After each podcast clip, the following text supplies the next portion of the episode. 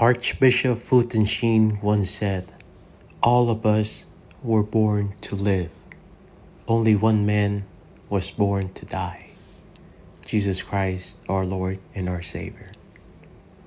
My brothers and sisters, all the readings today remind us that Jesus, the only begotten Son of God, the beloved of God our Heavenly Father, in obedience to His will, became one of us lived like us in all things but sin, and ultimately gave his life at expiation for our sin, so that through the power and working of the Holy Spirit, we know who we are and be transformed by the grace of God to become beloved sons and daughters of God, our Heavenly Father, to know our identity and to call out to God, Abba, Father.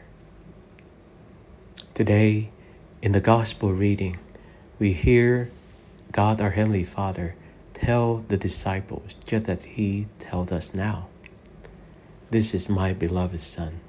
Listen to Him. Listening to the Lord Jesus Christ is hard because we are tempted by the world, by our ego, by the many voices that are out there, including the evil ones.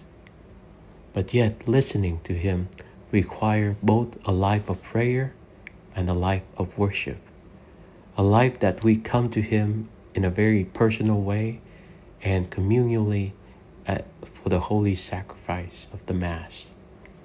We must learn to listen to Him just as the church teaches us every time we go to Mass. How? The first part of the Mass, the liturgy of the Word, we hear the scripture being said to us and we receive that word. We do not read the scripture at Mass, we hear the word of God being proclaimed. Proclaimed because it's living and alive and it pierces our heart, our soul, and transforms us deep from within. We receive the word of God, huh, which lead us toward the, the ultimate joy of all to receive his body and his blood at the liturgy of the Eucharist. My brothers and my sisters, at each and every Mass, we get to receive the one who loved us, the one who gave his life for us, the one who is always faithful to us, the one who never forgot or abandoned us. My brothers and sisters, at each and every Mass, we receive that very love that Christ had for us. So that by receiving his body and blood, his full soul and divinity, so that through the power and working of the Holy Spirit, we become more Christ like each day. We become the one whom we have received, the one who loves us, so that we know who we are and able to call out to God our Heavenly Father, Abba, Father.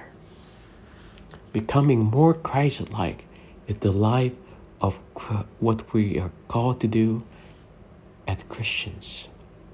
We are disciples of Christ. We take upon ourselves that very same teaching that Christ had lived out in his very own life. Life not only for himself, but in accordance to the will of the Heavenly Father and letting go of everything and loving the sinner, huh? And giving his all to everyone. In the second reading, we are being affirmed that God did not spare his own son. Hmm? That he loved us so much that he gave his only begotten son. And through the obedience of Christ, uh, we are redeemed and saved from our own selfishness, our own ego, our own enslavement to sin, and our own uh, uh, addiction, and uh, and uh, uh, and and and always being held back by the things of this world. We're called to be obedient to God, just as Abraham was obedient, even though it didn't make sense to him at first we too will be like Abraham in our own journey of faith. There will be moments when we ask, God, how can this happen? Lord, this is so hard. Huh? Lord, I don't understand what's going on, but Lord, I trust in you. At times in our very own life of faith, and I can be the first one to raise my hand up, where God tests us so much that we said, I cannot take this anymore. But I always find within my own life that He gave me uh, enough grace to endure all of it. But not easy, but He gave me enough grace to endure all of it. And we must stand at the at that edge of reason, of control, of wanting uh, things that are secured or according to what we understand, and take that leap of faith toward Him and loving Him. We are called to be obedient and give ourselves as a sacrificial offering, just like Christ did. My brothers and sisters, this is what we're called to do, and it is not easy, but we're called to become more Christ like each day so that uh, when people look at us, it is no longer uh, us who live for ourselves, but Christ who live in us and through us. This is my beloved Son. Listen to him. Listening to Christ, receiving Christ, becoming Christ, becoming Christ like is what we're called to do as Christians. Which lead me toward the second half of my homily. In a very special way, I was ordained to the order of priesthood of Christ. And before uh, uh, Archbishop Gustavo Garcia Siller laid his hand on me, he said in the homily, and he quoted uh, uh a prepared text that is uh, uh, included in the rite of ordination itself. And I quote Now, dear sons, you are to be raised to the order of priesthood. For your part, you will exercise the sacred duty of teaching in the name of Christ the teacher.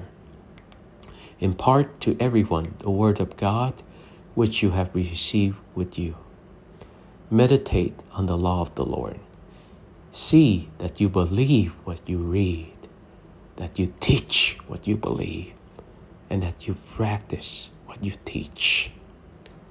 Likewise, you will exercise in Christ the office of sanctifying for by your ministry, the spiritual sacrifice of the faithful will be made perfect in being united to the sacrifice of Christ, which will be offered to your hands in an unbloody way on the altar, in union with the faithful in celebration of the sacraments.